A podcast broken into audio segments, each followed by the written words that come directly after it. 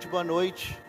Hoje nós estamos numa série maravilhosa, uma série do meu coração, posso dizer isso, uma série que eu amo demais, que é a respeito da vida do cristão no aspecto missional, da vida missionária. E começamos semana passada e o propósito dessa série é despertar, nos encorajar a querer falar, apresentar o evangelho para os nossos amigos conhecidos, pessoas que se relacionam conosco na semana, no dia a dia e por aí vai. Semana passada eu expliquei um pouco da diferença da igreja missional da igreja missionária. E existe uma diferença na história e a diferença. Qual que é a grande diferença, irmãos? É, a igreja missionária tem o intuito de trabalhar, de, vou dar um exemplo. Nós temos esse grupo de pessoas aqui, e a igreja missionária, ela tem a visão de algumas pessoas, entende que algumas pessoas foram despertadas para missões. Algumas pessoas, não toda a igreja, não é todo cristão, algumas pessoas foram despertadas para missões. Então, vão dizer que de toda a igreja, três pessoas se levantaram, se despertaram aqui e falaram: Tiago, eu participei de uma conferência, eu me envolvi num trabalho muito legal e aquilo mexeu comigo e eu tenho o interesse de querer pregar o evangelho, de fazer missões. O que, que eu tenho que fazer?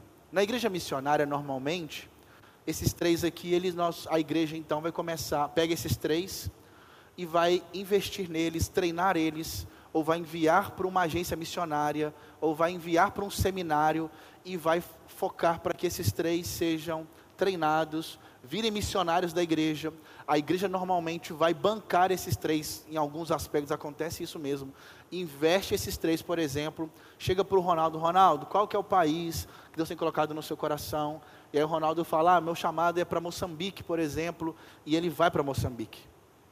E a igreja normalmente ali às vezes ajuda financeiramente e ele começa a fazer um trabalho missionário naquele lugar e pessoas começam a ouvir o evangelho. De tempo em tempo Ronaldo volta para o Brasil, ele compartilha das notícias.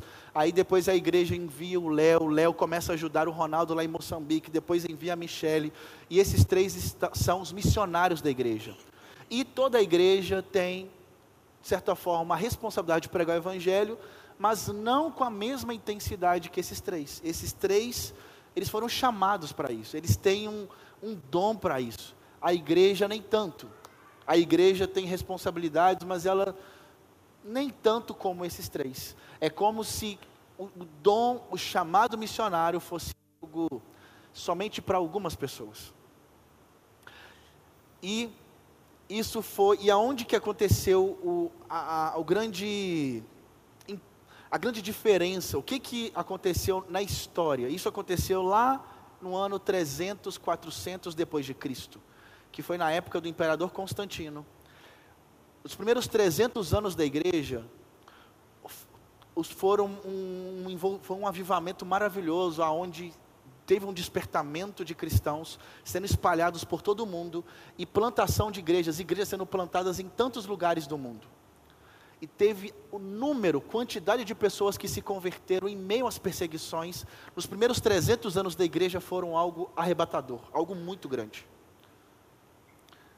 E aí, irmãos, isso começa lá em Atos 2 com algumas pessoas e o negócio foi crescendo e de imperador para imperador estava tendo perseguições na igreja e, e, e foi algo maravilhoso que aconteceu. Quando chega um imperador chamado Constantino, o que, que esse imperador fez? Imperador Constantino, ele, alguns, né, na, na história da igreja, alguns relatam que ele de fato teve um encontro com Deus, que ele se converteu a Deus, e que ele então. Senta do lado de cá? Ah, tá, beleza. Sentar do lado de cá, Eduardo? Tá, tem lugar aqui aqui também. Aí o que acontece, gente? E aí, irmãos, é, o imperador Constantino, ele declara todo o império romano, que era, de fato, o império que, que liderava toda a nação naquela época, Constantino declara todo o império romano cristão. Então, todo o império, todas as cidades, todos os lugares que são dominados por Roma, agora todos são cristãos. O império todo é cristão. E todo mundo precisa agora se dizer cristão. por causa que o imperador colocou um decreto. É uma lei que todo romano, todo alguém que está debaixo do cuidado de Roma, que paga imposto para Roma, precisa se confessar cristão. Então, então, pensa de um dia para o outro o império era um outro imperador que tinha outros deuses e que seguia outras maneiras de, no caso, deuses politeístas. Quando muda o imperador, esse imperador agora está dizendo que todo o império, todo o império romano é cristão. O que, que acontece? Acontece que agora não existe mais a pregação do evangelho, não existe mais essa ideia dos cristãos sendo perseguidos. E os cristãos agora, eles não têm com quem pregar o evangelho, porque se você aborda, por exemplo, o Eduardo, eu vou abordar o Eduardo aqui na minha região, e eu falo, Eduardo, você precisa conhecer a vida de Jesus. Jesus veio para mudar a nossa história, e o Eduardo vai dizer o quê? Eu já sou cristão. Já é o decreto do, do rei, do imperador. E aí, nesse momento, fazer missões passa-se ser o quê? Para você fazer missões, você precisa sair do Império Romano e você aí precisa ir para uma cidade distante, numa cidade que é de pagãos, aonde tem outros deuses, outros impérios. Então você precisaria largar sua cidade, vender talvez os seus, tudo que você tinha, fazer suas malas e ir para um outro lugar para que você pudesse pregar um evangelho para alguém que se reconhece, que adorava outros deuses. Está dando para entender? E aí, irmãos, é nesse tempo que há essa diferença. Por quê? Porque agora evangelismo, pregar o evangelho, missões, já não é mais a pauta principal da igreja. Antes era. Na igreja primitiva, os primeiros 300 anos da igreja, Atos 8, eu falei sobre isso semana passada. Se você pega Atos 8:1 e Atos 8:4, e você pega o livro de Atos, por exemplo, você vai ver a expansão da igreja, mesmo em meio às perseguições. E quando você estuda a história da igreja nos primeiros 300 anos, você vê homens dando a sua vida, morrendo de várias maneiras, principalmente em Roma, no Coliseu. No Coliseu virou espetáculo os cristãos morrerem por leões. Quando Nero, imperador Nero, ele, ele, ele bota fogo na própria cidade de Roma, ele bota a culpa nos cristãos e faz com que agora todos os cristãos eles sejam mortos por causa disso. Irmãos, e quando você vai pesquisar sobre essa história, faltou madeira em Roma. Por quê? Porque eles mataram milhares de cristãos crucificados e botaram fogo neles, de tanto ódio, e faltou madeira para matar cristão. Pra você ter ideia. Muitos cristãos morreram fiéis ao Evangelho. E aí o que, que acontece, irmãos? Acontece que Passa-se então o ano 400, 500, 600, e a igreja, qual, aí se você pergunta, aí eu tô, Agostinho de Hipona, que viveu no ano 300 e 400, que é um grande homem de Deus, Agostinho de Hipona ele vai dizer o que era a igreja para ele. E Agostinho de Hipona vai dizer que a igreja para ele, qual era o papel da igreja? Era ensinar o evangelho no púlpito, ministrar os sacramentos, que é batismo e ceia, e exercer disciplina. O que, que é isso? Disciplinar os cristãos que estão vivendo de maneira errada. Se diziam cristãos, o que, que é isso? E isso começou, a igreja começou a fazer um papel de manutenção. Porque por mais que nascessem seus filhos, a próxima geração, por estar debaixo do império de Roma, todos diziam que? Cristãos. E com isso vence o movimento da Igreja Católica nos passar dos séculos, e a Igreja Católica Apostólica Romana se torna a grande igreja da história. E muitas coisas vão acontecendo até 1500, nós conhecemos um pouco disso. Só que quando vem a reforma protestante, a reforma protestante também, ela não reforma a, a, a ideia da igreja de fazer missões, de dizer para que todo cristão é missionário. Algo que começou lá no, as palavras de Jesus foram palavras que todos nós fomos chamados para pregar o Evangelho e fazer discípulos. Mas isso foi se perdendo na história. E aí existe um. E aí, com o tempo, no ano 1700 mais ou menos, um homem chamado William Carey. Ele vai para a Índia, ele gasta muitos anos lá. E ele, só que ele, quando ele, antes dele ir para a Índia, irmãos, ele procurou o pastor dele e falou: Pastor, eu quero, eu tenho um chamado para a Índia.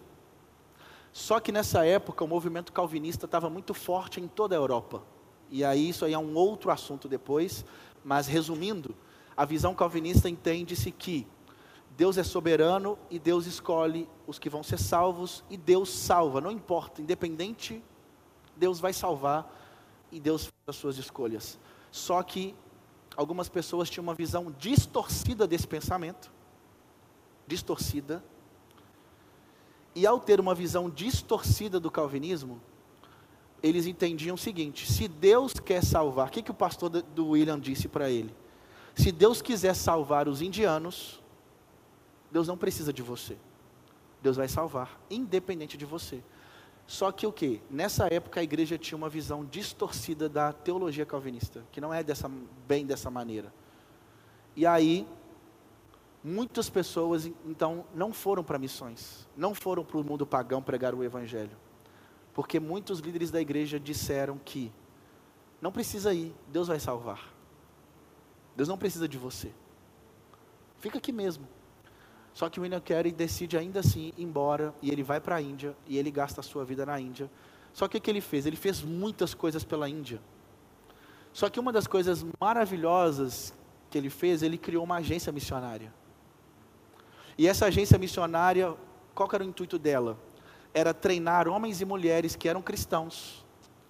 Já que as igrejas não queriam treinar os homens e as mulheres para serem missionários, para pregar o evangelho nos lugares pagãos, então aquela agência faria o trabalho de treinar homens e mulheres cristãos para enviá-los para o mundo inteiro para pregar o Evangelho. E aí o que, que acontece, irmãos? Acontece que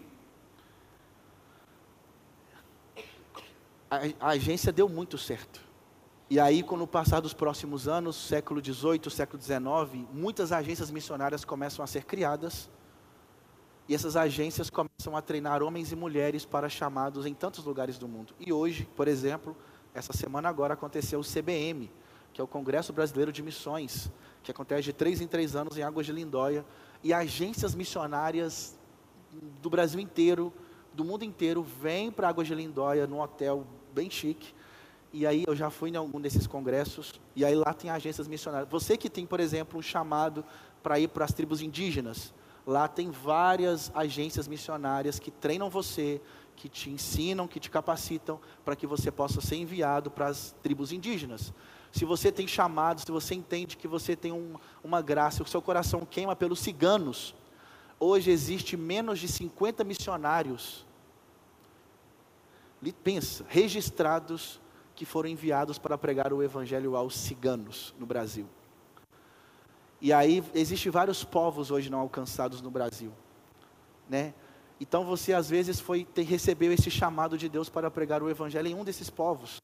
Existem agências missionárias para tantos lugares. Existem agências missionárias para ir para a África, por exemplo, para você gastar sua vida dentro de um navio, andando por vários lugares, que é a OAM, por exemplo. E são experiências maravilhosas, porque você vai e Deus te usa e isso é maravilhoso. E essa é a igreja missionária normalmente. Essa é a visão. E, e, e, o Brasil, as igrejas brasileiras, vão dizer que 95% das igrejas brasileiras, elas seguem uma linha mais missionária. Isso está errado, irmãos? Não. Não está errado em nada. Isso é maravilhoso. Que a igreja treine mesmo homens e mulheres que entenderam esse chamado, essa vocação, que bom que existem as agências missionárias para capacitar irmãos e irmãs para poderem treiná-los de maneira específica para ir para lugares específicos pregar o evangelho. E isso é muito bom. Mas qual que é a diferença da igreja missionária para a igreja missional? A igreja missional, ela não vê apenas alguns com esse chamado missionário. A igreja missional, ela vê que todos fomos chamados para pregar o evangelho, todos, e não alguns.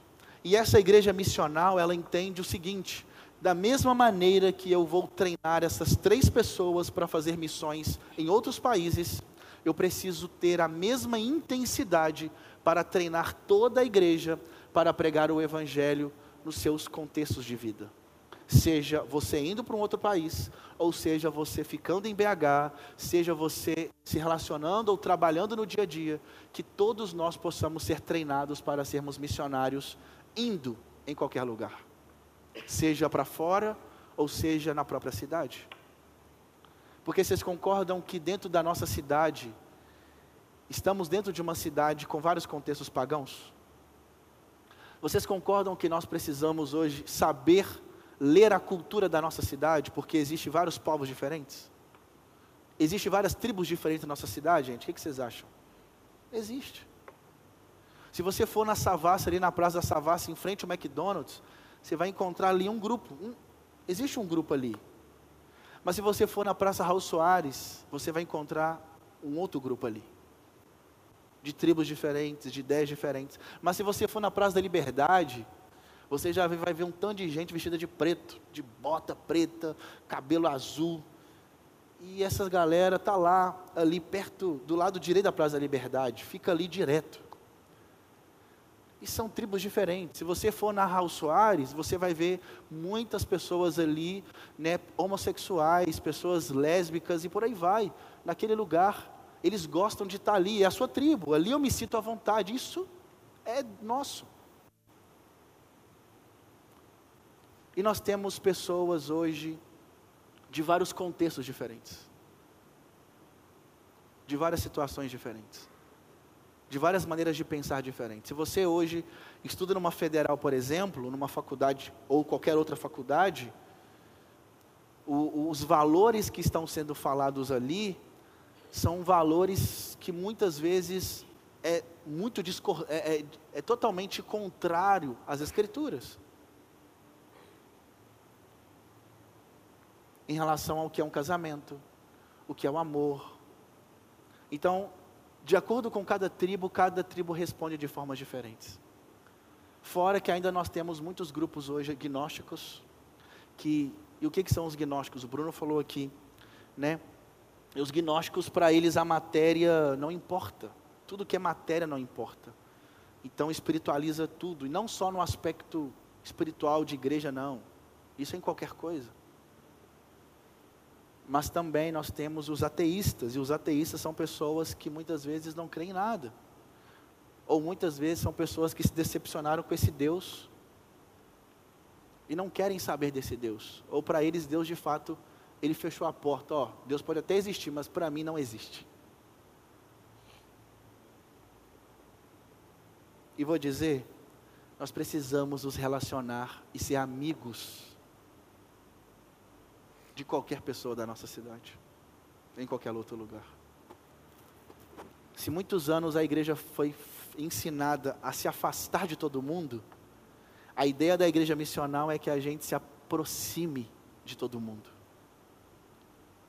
É que a gente esteja, que a gente se relacione, que a gente se aproxime dos nossos primos, muitas vezes, que seguem total, outras religiões. Que a gente seja amigo e que não importa quem seja, não importa a crença dela. Muitas vezes, até mesmo né, dentro do, da, de uma família, o evangélico, os, os, evangélicos, às vezes, numa festa de família, os evangélicos se reúnem do lado de cá, e ninguém ali bebe nada, não, né, só bebe refrigerante, e os católicos do lado de cá, e bebe, está de boa, e para ih, está tranquilo, eu falo porque é o contexto da minha família, por exemplo. Mas às vezes tem um contexto de alguém que é do espiritismo, mas às vezes os espíritas e os católicos estão mais próximos, se relacionam de boa para eles, mas os evangélicos têm as suas panelas.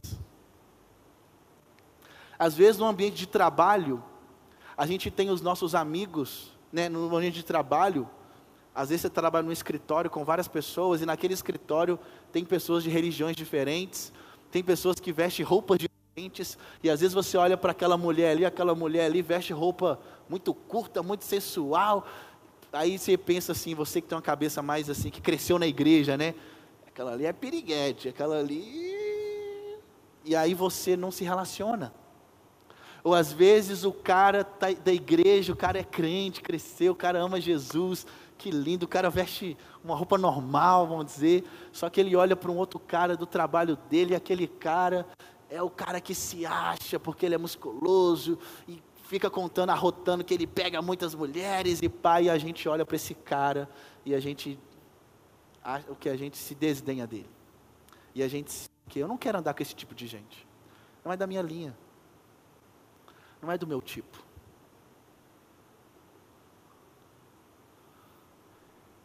E a ideia da vida missional, a ideia da, da o que as escrituras apresentam para nós de um Jesus, é que ele se relaciona.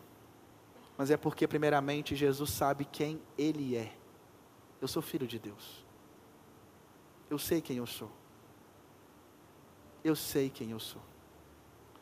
Quando nós temos dúvidas das nossas, da nossa identidade, quando a gente tá, tem dificuldade de entender o amor de Deus para com as nossas vidas, meu conselho, não se misture.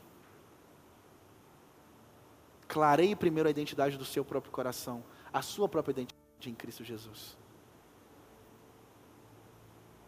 Agora, se você tem clareza de quem você é, se você sabe o Deus que você serve, o Cristo que você serve,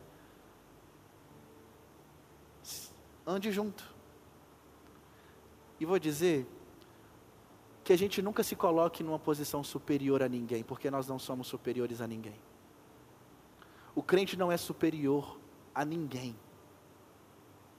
O crente não é superior ao católico, o crente não é superior ao espírita, o crente não é superior ao morador de rua, o crente não é superior a nenhuma pessoa.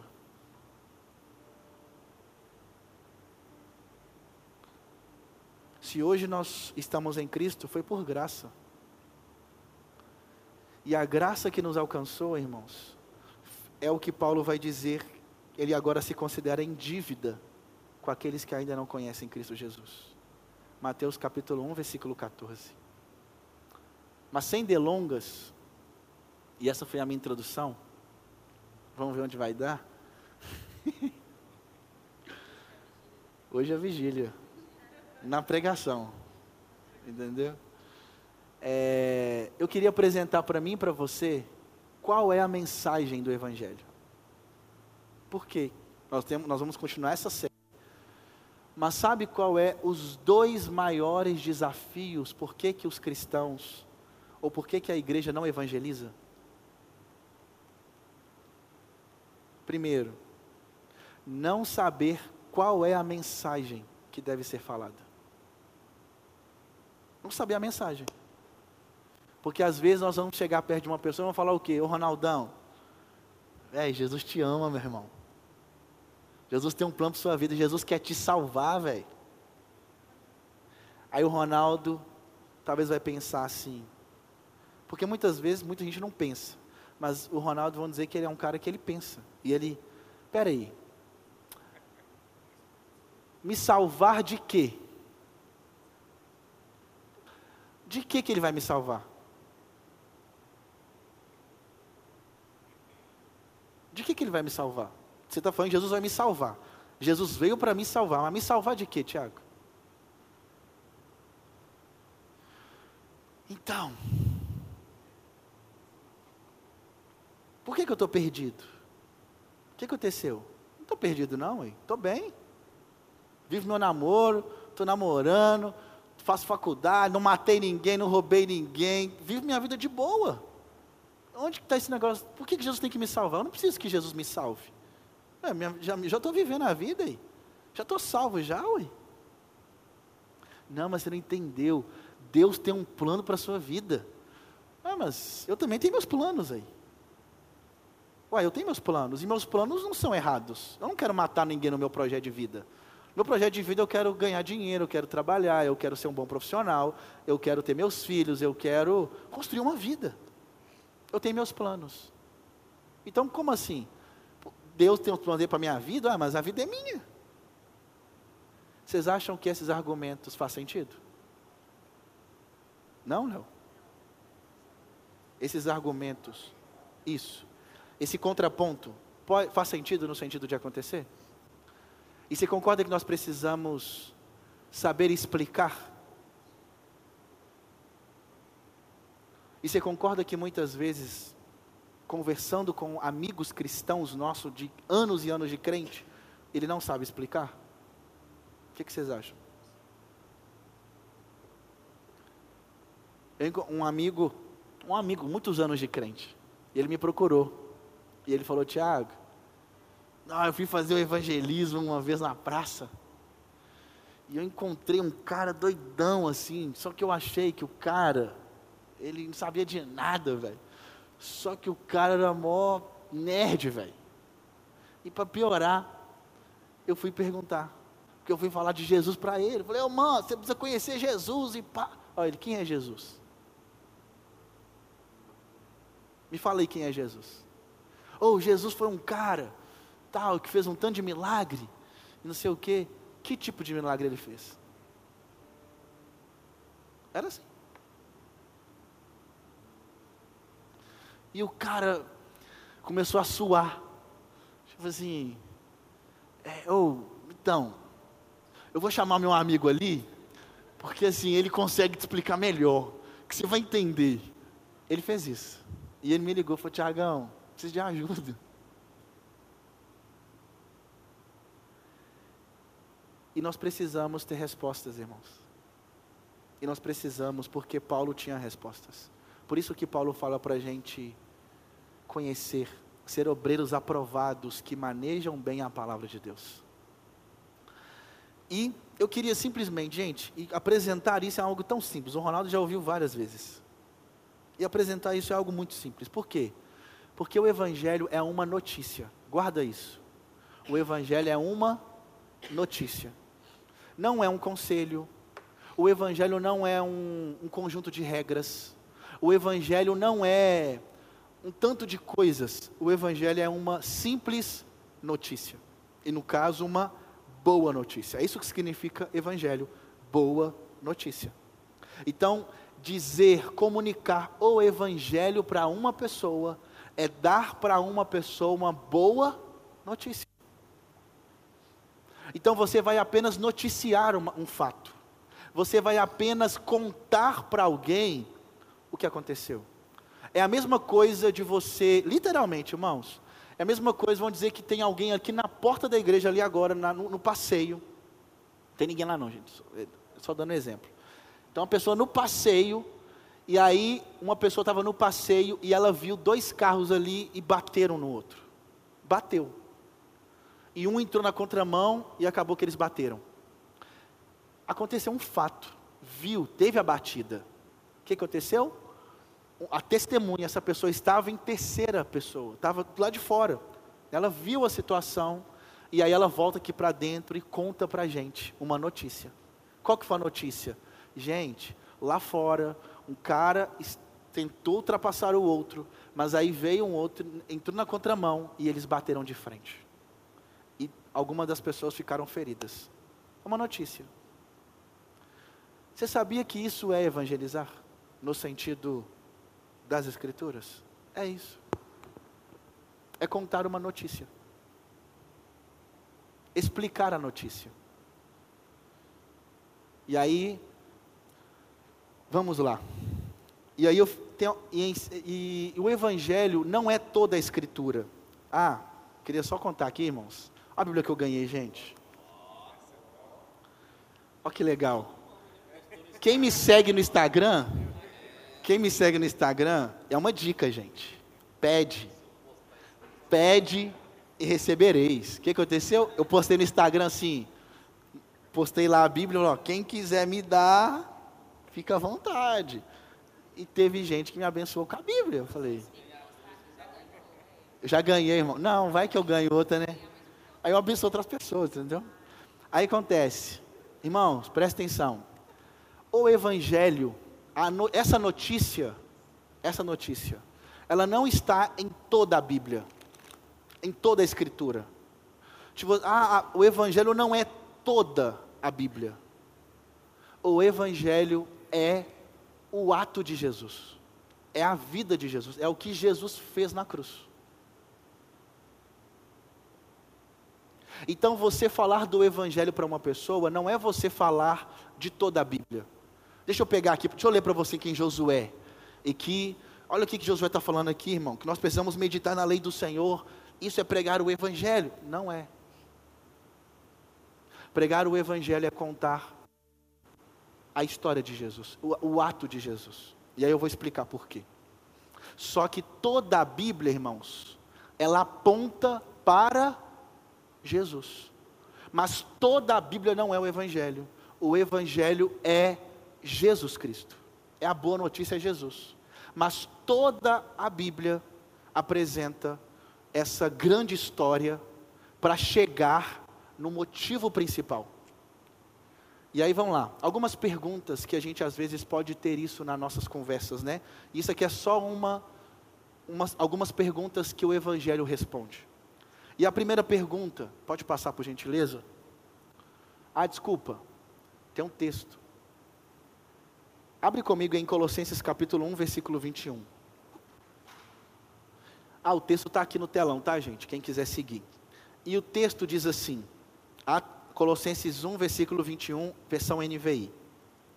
Antes, vocês estavam separados de Deus, e na mente de vocês eram inimigos por causa do mau procedimento de vocês. Mas agora, Ele os reconciliou pelo corpo físico de Cristo, mediante a morte, para apresentá-los diante dele, santos, inculpáveis e livres de qualquer acusação, desde que continuem alicerçados e firmes na fé, sem se afastarem da esperança do Evangelho que vocês ouviram e que tem sido proclamado a todos os que estão debaixo do céu. Esse é o evangelho do qual eu, Paulo, me tornei ministro. Aqui ele começa dizendo que nós estávamos separados de Deus, éramos inimigos de Deus por causa do mau procedimento do nosso coração. Mas agora nós somos reconciliados com Deus em Cristo Jesus. Esse é o evangelho. Só que o texto, esse, esse, essa, essa perícope aqui, ela começa lá no versículo 13, que vai dizer que Deus nos tirou do império das trevas e nos transportou para o reino do seu Filho amado. E aí o versículo 15 em diante vai falar sobre quem Jesus é. Né, a música, por exemplo, que nós cantamos muito aqui do Projeto Sola, ele é a imagem do Deus invisível. Então vem desse texto, aí ele vai falar sobre quem Jesus é. E esse é o Evangelho. O Evangelho é o que, o que Jesus fez. É um fato. Jesus fez alguma coisa. E o que Jesus fez, isso é o Evangelho. Essa é a boa notícia. Mas vamos lá. O que, que tem que ter numa apresentação do Evangelho para alguém? Na mensagem do Evangelho, o que, que precisa ser colocado? O que, que precisa ser falado? Primeiro, é uma pergunta, né? De onde viemos? De onde viemos? Nós viemos de Deus. Viemos de Deus. Aquele que é único e se relaciona conosco. Então, Gênesis capítulo 1, versículo 26, vai dizer que Deus nos fez a sua imagem, a sua semelhança. E Deus nos fez pessoas boas, perfeitas, sem pecado, sem nada de errado em nós.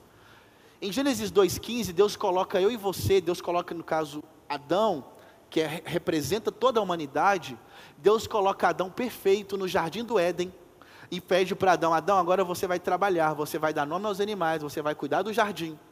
E aí Adão começa, e a, e a terceira coisa que Deus diz para Adão: Adão, você vai também.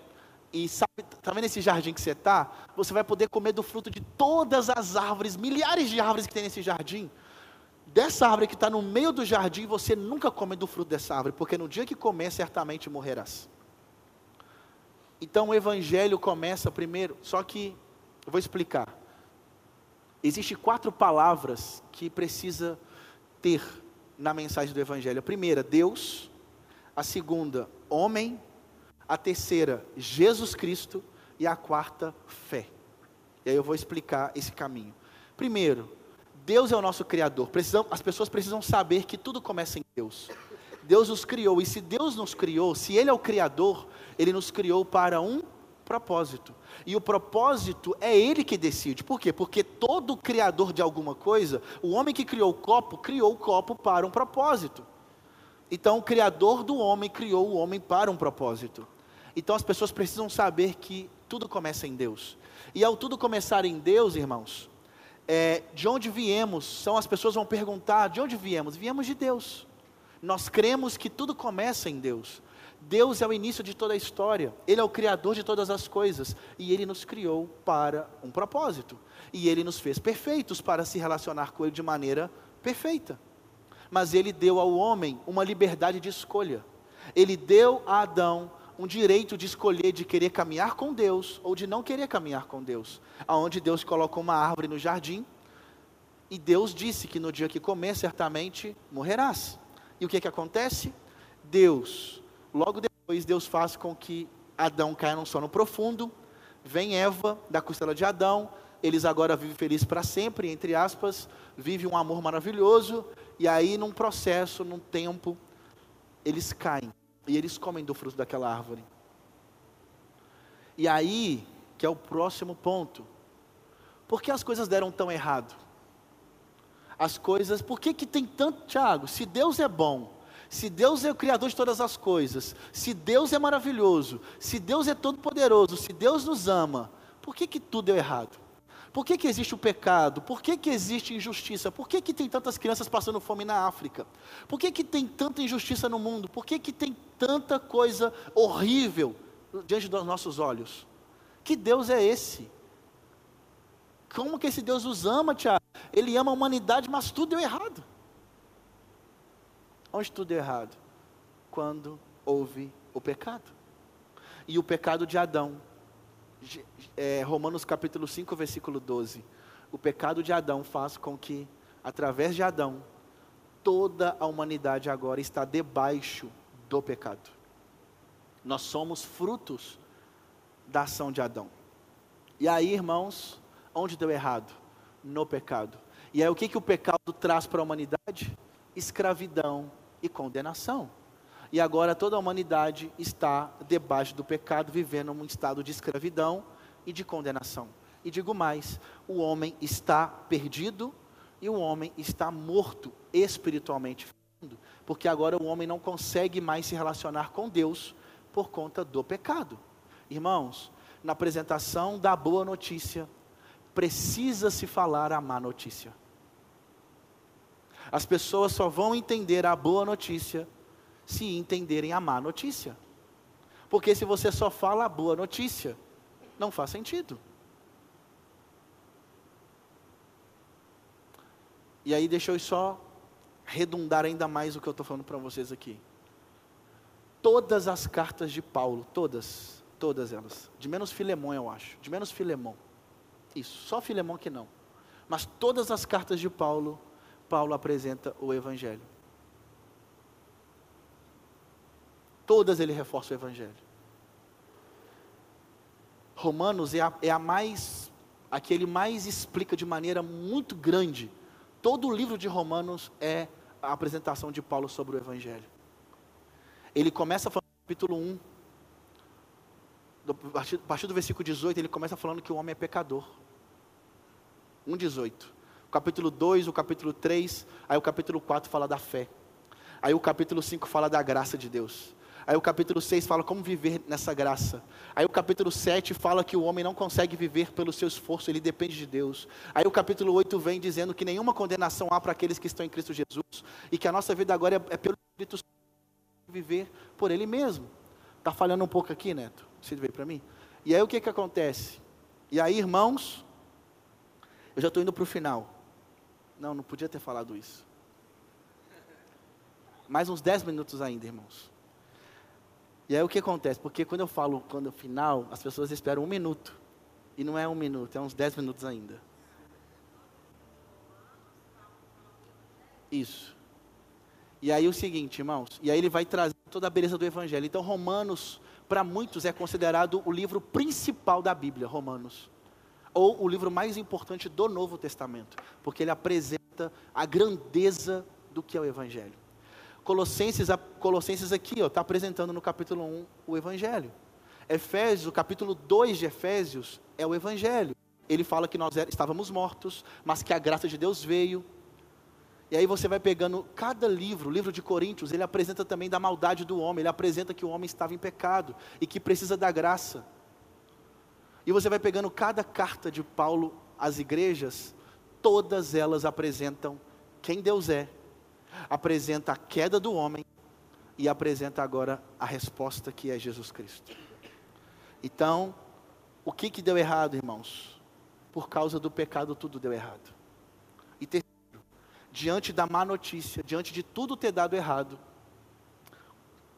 vem o terceiro ponto. O que restaurará as coisas? Então, se tudo deu errado, irmãos, e tudo deu errado mesmo, enfermidades, tudo é fruto dessa de estarmos distante do Criador. Agora presta atenção. Não é no sentido assim, nó, eu estou com câncer. Não é maldição de Deus na minha vida. Não, irmãos.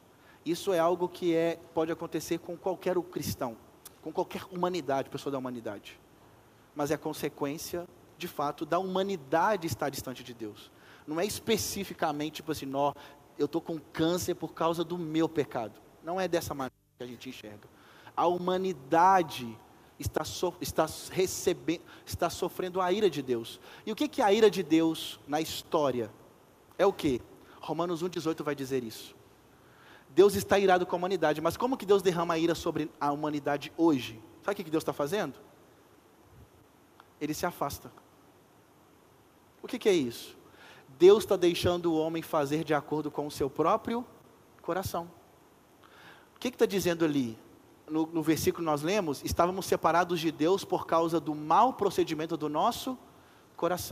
Gênesis capítulo 6, versículo 5 vai dizer que toda inclinação do homem, tudo que nasce do coração do homem é somente para o mal. Salmo 51, versículo 5 vai dizer: Davi disse que nasceu no pecado. Nós nascemos no pecado, gente. E alguém que vive, que está debaixo do pecado, que quebrou a lei, e pecar, irmãos, é quebrar a lei de Deus. Então, alguém que quebra a lei, ele merece o quê? O que, que alguém merece? Sendo justo, quando quebra a lei: punição, condenação, é ou não é? Então, se Deus for Deus sendo juiz, ele juiz, e ele literalmente fazendo a justiça dele nas nossas vidas, no sentido de nos punir de acordo com o que nós merecemos. Nós merecemos o inferno, porque o inferno é o lugar que Deus preparou para Satanás, no caso. Mas toda a humanidade que se rebelou contra Deus e que não quis Deus, vai para o inferno. E existe o um inferno. Mas o que, que restaurará todas as coisas? Deus tem um plano. A Trindade tem um plano. E olha que legal. Deus, ele arquiteta o plano de redenção. Deus olha para a humanidade e ele vê a humanidade toda o quê? Perdida, caída. E Deus olha para a humanidade e fala: Eu vou redimir esse povo. Eu vou restaurar esse povo. Eu vou fazer esse povo viver para mim eternamente novamente. Romano, João 3,16. Deus amou o mundo caído o mundo rebelde de tal maneira que deu seu único filho para que todo, ou para que somente aquele que nele crê, em Jesus, tenha vida eterna. E aí olha que legal, irmãos. E aí a humanidade está toda em pecado, e se toda a humanidade morrer sem Cristo, ela vai para o inferno. Esse, isso é justo. Deus está mandando alguém para o inferno? O que, que vocês acham? Hã? Não. As pessoas estão indo para o inferno por causa dos seus próprios atos. Mas Deus disse: não, eu vou fazer algo. Eu vou dar o meu único filho, o meu único filho, para morrer pela humanidade. E aí Jesus Cristo vem e ele é, isso é a notícia. A notícia que Jesus veio é a boa notícia para as pessoas. Mas por que que falar sobre a criação em Deus, de onde viemos, falar sobre a má notícia? Por que que precisamos falar disso? Isso aqui é o Evangelho? Não, isso aqui é como se fosse um epílogo na história, como se fosse uma, uma introdução, um início, para as pessoas entenderem a notícia. Porque se eu apenas falo que Jesus veio para nos salvar, para morrer por nós, para muita gente não vai fazer sentido. E o Evangelho é o ponto 3. O Evangelho é Jesus que veio encarnado e ele veio substituir eu e você, no sentido de ele tomou a culpa no nosso lugar. Jesus está tomando a condenação no, no meio e no seu lugar. Jesus está sofrendo no meio e no seu lugar. E ele vai restaurar todas as coisas que foram perdidas por conta do pecado. Jesus vai fazer isso. E olha que legal, as pessoas. É muito bom quando as pessoas entendem isso. E, irmãos, e o quarto ponto. Como posso ser restaurado? Não, agora eu entendi, Tiago. Eu entendi que Cristo veio para morrer na cruz. E Jesus veio, e ele veio, Jesus veio, irmãos, olha que legal. Quem mata Jesus na cruz? O que, que vocês acham? Quem está moendo Jesus na cruz? Quem está fazendo Jesus sofrer daquela situação toda? Primariamente falando, o próprio Deus. O Pai está moendo o próprio Filho na cruz. Isaías 53, versículo 10. Por quê? Deus está irado com toda a humanidade, mas ao mesmo tempo Deus está amando o mundo de que maneira? Dando Jesus. Lembra quando Jesus diz assim: Afasta de mim este cálice, mas que seja feito a tua vontade? Sabe o que é o cálice? O cálice da ira de Deus. Afasta de mim a tua ira, Pai, mas que seja feita a tua vontade. E aí o que, que acontece, irmãos? E aí olha que legal. O que, que acontece no final? No final, Jesus disse: Deus meu, Deus meu, por que me abandonastes? Por que, que o pai abandona o filho? Por que, que Deus abandonou Jesus, gente? Ah, mas Deus não é amoroso? Deus abandonou Jesus, gente. Deus rejeitou Jesus. Sabe por causa de quê? Porque é o momento que Jesus toma os nossos pecados. Jesus fica lotado de pecado. Deus não pode se relacionar com quem está em pecado. Não pode. Deus rejeita o próprio filho. E isso muitas vezes as pessoas assim, isso engole assim, tipo de, peraí, como assim? É isso mesmo. Para que o amor de Deus fosse derramado, por quê? Deus, ele pode simplesmente estralar o dedo e perdoar todo mundo? Poder pode. Mas ele é um tremendo de um picareta, se ele fizer isso. Por quê? É um safado.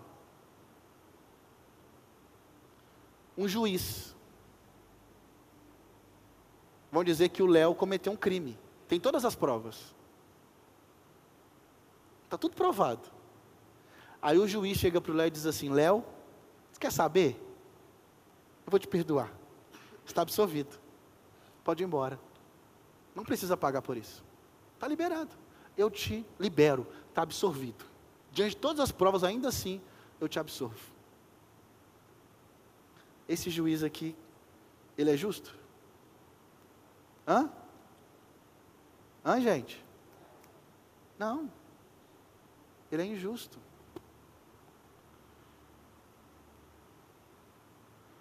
Diante de todas as provas, se ele quebrou a lei, ele tem que pagar pelo que ele fez. E o correto é ele pagar pelo quê? Diante da lei, alguém que cometeu esse crime tem que, tem que fazer isso, isso, isso, isso aí. É assim, Rafael? Ou não? Ele quer advogado, por isso que eu estou aprendendo. Então, se alguém cometeu, está lá a lei, ó, a punição é essa, essa e essa. Então Deus não pode fazer isso. Deus não pode simplesmente, ele simplesmente perdoar todo mundo, ele é um picareta, ele é injusto. Ele está indo contra a sua própria palavra. E se ele é justo, ele tem que fazer de acordo com a justiça correta. E aí ele fez então eu vou punir o meu filho. E o meu filho, por quê, irmãos? Mas o que, que Jesus tinha que fazer para tomar os nossos pecados para Ele? Jesus tinha que cumprir toda a lei. Adivinha quantas leis que são? 613. Está tudo nos cinco, cinco primeiros livros da Bíblia. Para que Jesus pudesse morrer por nós, ele tinha que cumprir toda a lei. porque ele tinha que ser perfeito. E Jesus, o que, que ele faz? Cumpre toda a lei, ele é perfeito.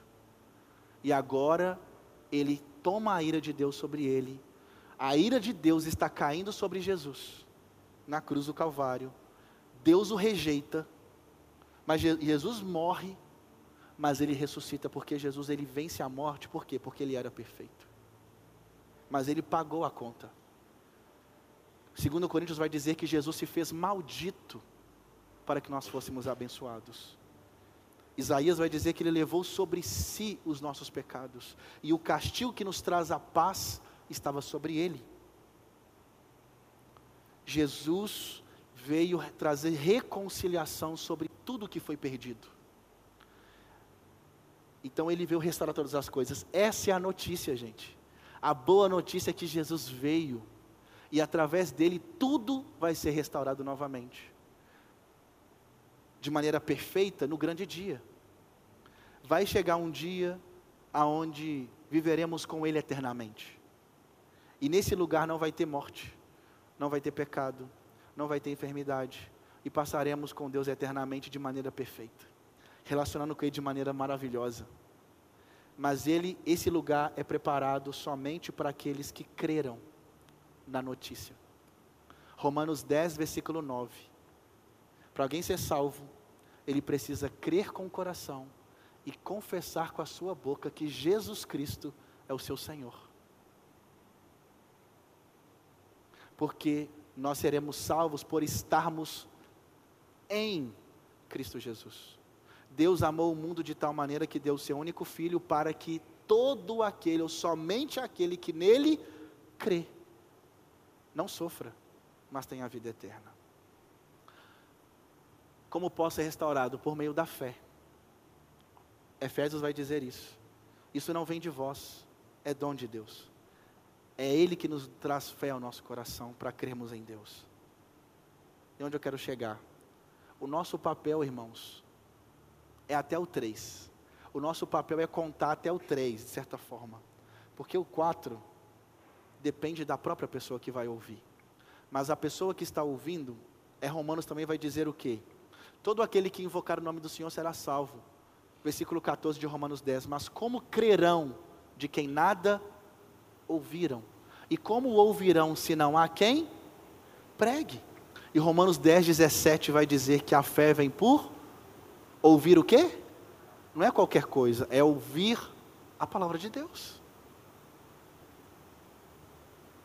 E o nosso papel é anunciar a mensagem. E o que, que tem que ter na mensagem? Que existe um Deus que fez tudo bom, mas que eu e você, o homem, a humanidade, não quis Deus, ela se rebelou contra Deus, e nós se afastamos de Deus.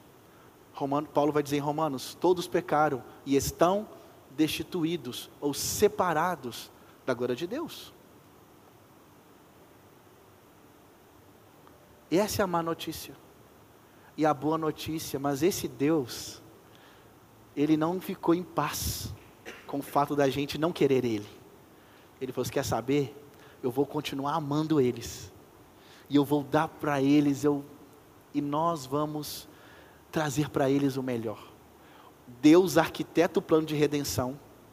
Jesus executa a obra de redenção. E o Espírito Santo revela aos nossos corações a obra de redenção. É o Espírito Santo que convence o homem do pecado, da justiça e do juízo. Por que pecado, justiça e juízo? É o Espírito Santo que nos convence do estado de pecado em que vivíamos e que nós precisamos de um Salvador. É o Espírito Santo que nos convence que nós tínhamos um juízo. Nós vamos, todo mundo vai passar por esse juízo e que o Espírito Santo nos convence que nós fomos justificados de justiça em Cristo Jesus. E que para que toda pessoa, para que alguém seja salvo, ele precisa ter fé. E a fé vem por ouvir o evangelho. Irmãos, o nosso papel é só contar a notícia. E não veja essa ideia de evangelizar como se fosse algo nossa! Mas a partir desses pontos aqui que eu coloquei, irmãos, qual que, o que, que a gente pode fazer? A gente pode se aprofundar ainda mais, para entender melhor, para que isso seja algo tão comum nas nossa, na nossa vida, para que a gente consiga trazer respostas para saber dialogar de acordo com a cultura de cada um. É isso que Paulo fez. Semana que vem eu vou falar sobre como apresentar o Evangelho de acordo com a cultura local, que é o que Paulo fez em, em, em, em Atenas, ao pregar ao Deus desconhecido. Que Deus nos dê graça. Mas eu separei aqui algumas perguntas, só para vocês verem. Qual a sua dificuldade em contar a boa notícia de Jesus para os seus conhecidos, amigos e parentes? Qual é a dificuldade? Se você se interessar em aprender sobre a mensagem, como compartilhar, você acha que isso te ajudaria a querer falar para as pessoas? E comente sobre o que você achou da pregação e se já tinha ciência, conhecimento do que é o Evangelho de fato. Será que isso para mim já estava claro de fato? Então, irmãos, o Evangelho é uma notícia. E por isso que a gente seja, e a vida missional é a vida de cristãos que estão dispostos a cumprir a missão de Jesus. E qual que é a missão de Jesus? Façam discípulos, ensinando-os o que eu vos ensinei. Mateus 28, 18 ao 20. Jesus nos chamou para essa missão. O meu grupo de leitura bíblica está em Mateus 28. A gente tem um grupo de leitura bíblica. E aí a gente falou sobre isso hoje. Fazer discípulos. É fazer alunos. É ir na sociedade, é, é lá nos meus parentes, nos meus vizinhos. E a gente ser amigo de todo mundo, gente. Se aproximar de todo mundo. E conversar com eles. Ouvir as pessoas. Vamos ouvir as histórias das pessoas. Vamos coração das pessoas. Para que quanto mais informações eu tiver da outra pessoa, mais eu consigo apresentar a notícia. Ou, oh, deixa eu te contar aqui quem Jesus é. E a gente vai ver na beleza do Evangelho. Gente, isso é uma das coisas mais importantes. Que a gente pregue o Evangelho.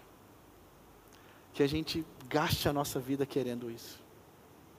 E que a gente se importe com as outras pessoas. Amar o outro é amar que o outro viva o que eu estou vivendo. Oh, Jesus é bom demais. Oh, Jesus é muito bom. Todo mundo tem que saber isso. Amém, irmãos? Vamos ficar de pé?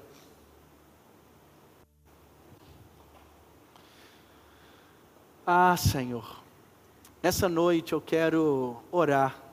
Eu quero te agradecer por todos os que estão aqui. O meu coração se alegra, Deus, porque é o Senhor que traz cada um para estar aqui. E quem o Senhor não trouxe para estar aqui é porque não tinha que estar aqui. E meu coração está alegre por ver que a tua obra está sendo feita, que o Evangelho está sendo pregado, que pessoas estão te conhecendo. Faça de acordo com o que o Senhor quiser nesse culto, Senhor e que, se o Senhor quiser, que sempre seja com pouquíssimas pessoas. Maravilha, Senhor, obrigado.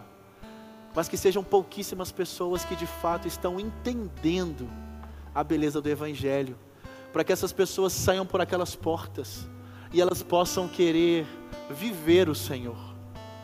Viver o Senhor. É o que Paulo vai dizer: já não sou mais eu quem vivo, mas é Cristo que vive em mim e viver andando contigo, sendo seu discípulo, Jesus. Não tem nada melhor, não tem nada melhor do que acordar de manhã e, e dizer: Ah, Jesus, eu te amo. Hoje, cantando aqui, que o Senhor é soberano. Ontem à noite eu estava, ontem não, hoje de manhã eu estava com a minha filha no colo. E enquanto eu fazia ela dormir, eu cantava essa música. Grande é o Senhor ah, o Senhor é soberano, Deus, e a sua obra, e ainda que o Senhor sendo tão grande, o Senhor mora dentro de nós. O Senhor se importa com a gente. O Senhor sendo o Deus que criou todas as coisas, o Deus que, que nunca, nunca começou, o Senhor nunca, o Senhor sempre existiu, Deus. Esse Deus que criou todas as coisas, esse Deus Ele habita em mim. Que privilégio. Que privilégio ser filho de Deus. Que privilégio ser amigo de Jesus. Que privilégio andar com o Espírito Santo. Que privilégio ser amadurecido em amar uns aos outros. Que privilégio o Espírito Santo habitando em nós, nos ensinando sobre a beleza da humildade, nos ensinando sobre a grandeza da paciência, da longanimidade, Senhor. Oh, que privilégio! E essa obra ela começou aqui, mas ela vai ser perfeita na eternidade. E a eternidade só vai ser perfeito porque o Senhor vai estar lá, Senhor. O céu só é céu porque Jesus, o Senhor está lá. Nós te amamos, Jesus. Ah, Senhor, o culto de sexta é o culto de pessoas que amam o Senhor. É o culto de pessoas que são apaixonadas por quem tu és. E que dia após dia a gente gaste a nossa vida para que o Senhor seja conhecido nas faculdades, com os nossos vizinhos, com os nossos parentes, com os nossos amigos. Ah, Deus, que no fim da minha vida, no meu túmulo possa estar escrito: esse homem amou Jesus demais. Esse homem falou demais de Jesus. Tudo dele era falar sobre Jesus. E sim, Senhor, que isso seja um título dado a todos nós assim como foi dado a Paulo, que a gente gaste a nossa vida, não para nós mesmos, mas para fazer o teu nome conhecido. Eu oro por cada um de nós aqui.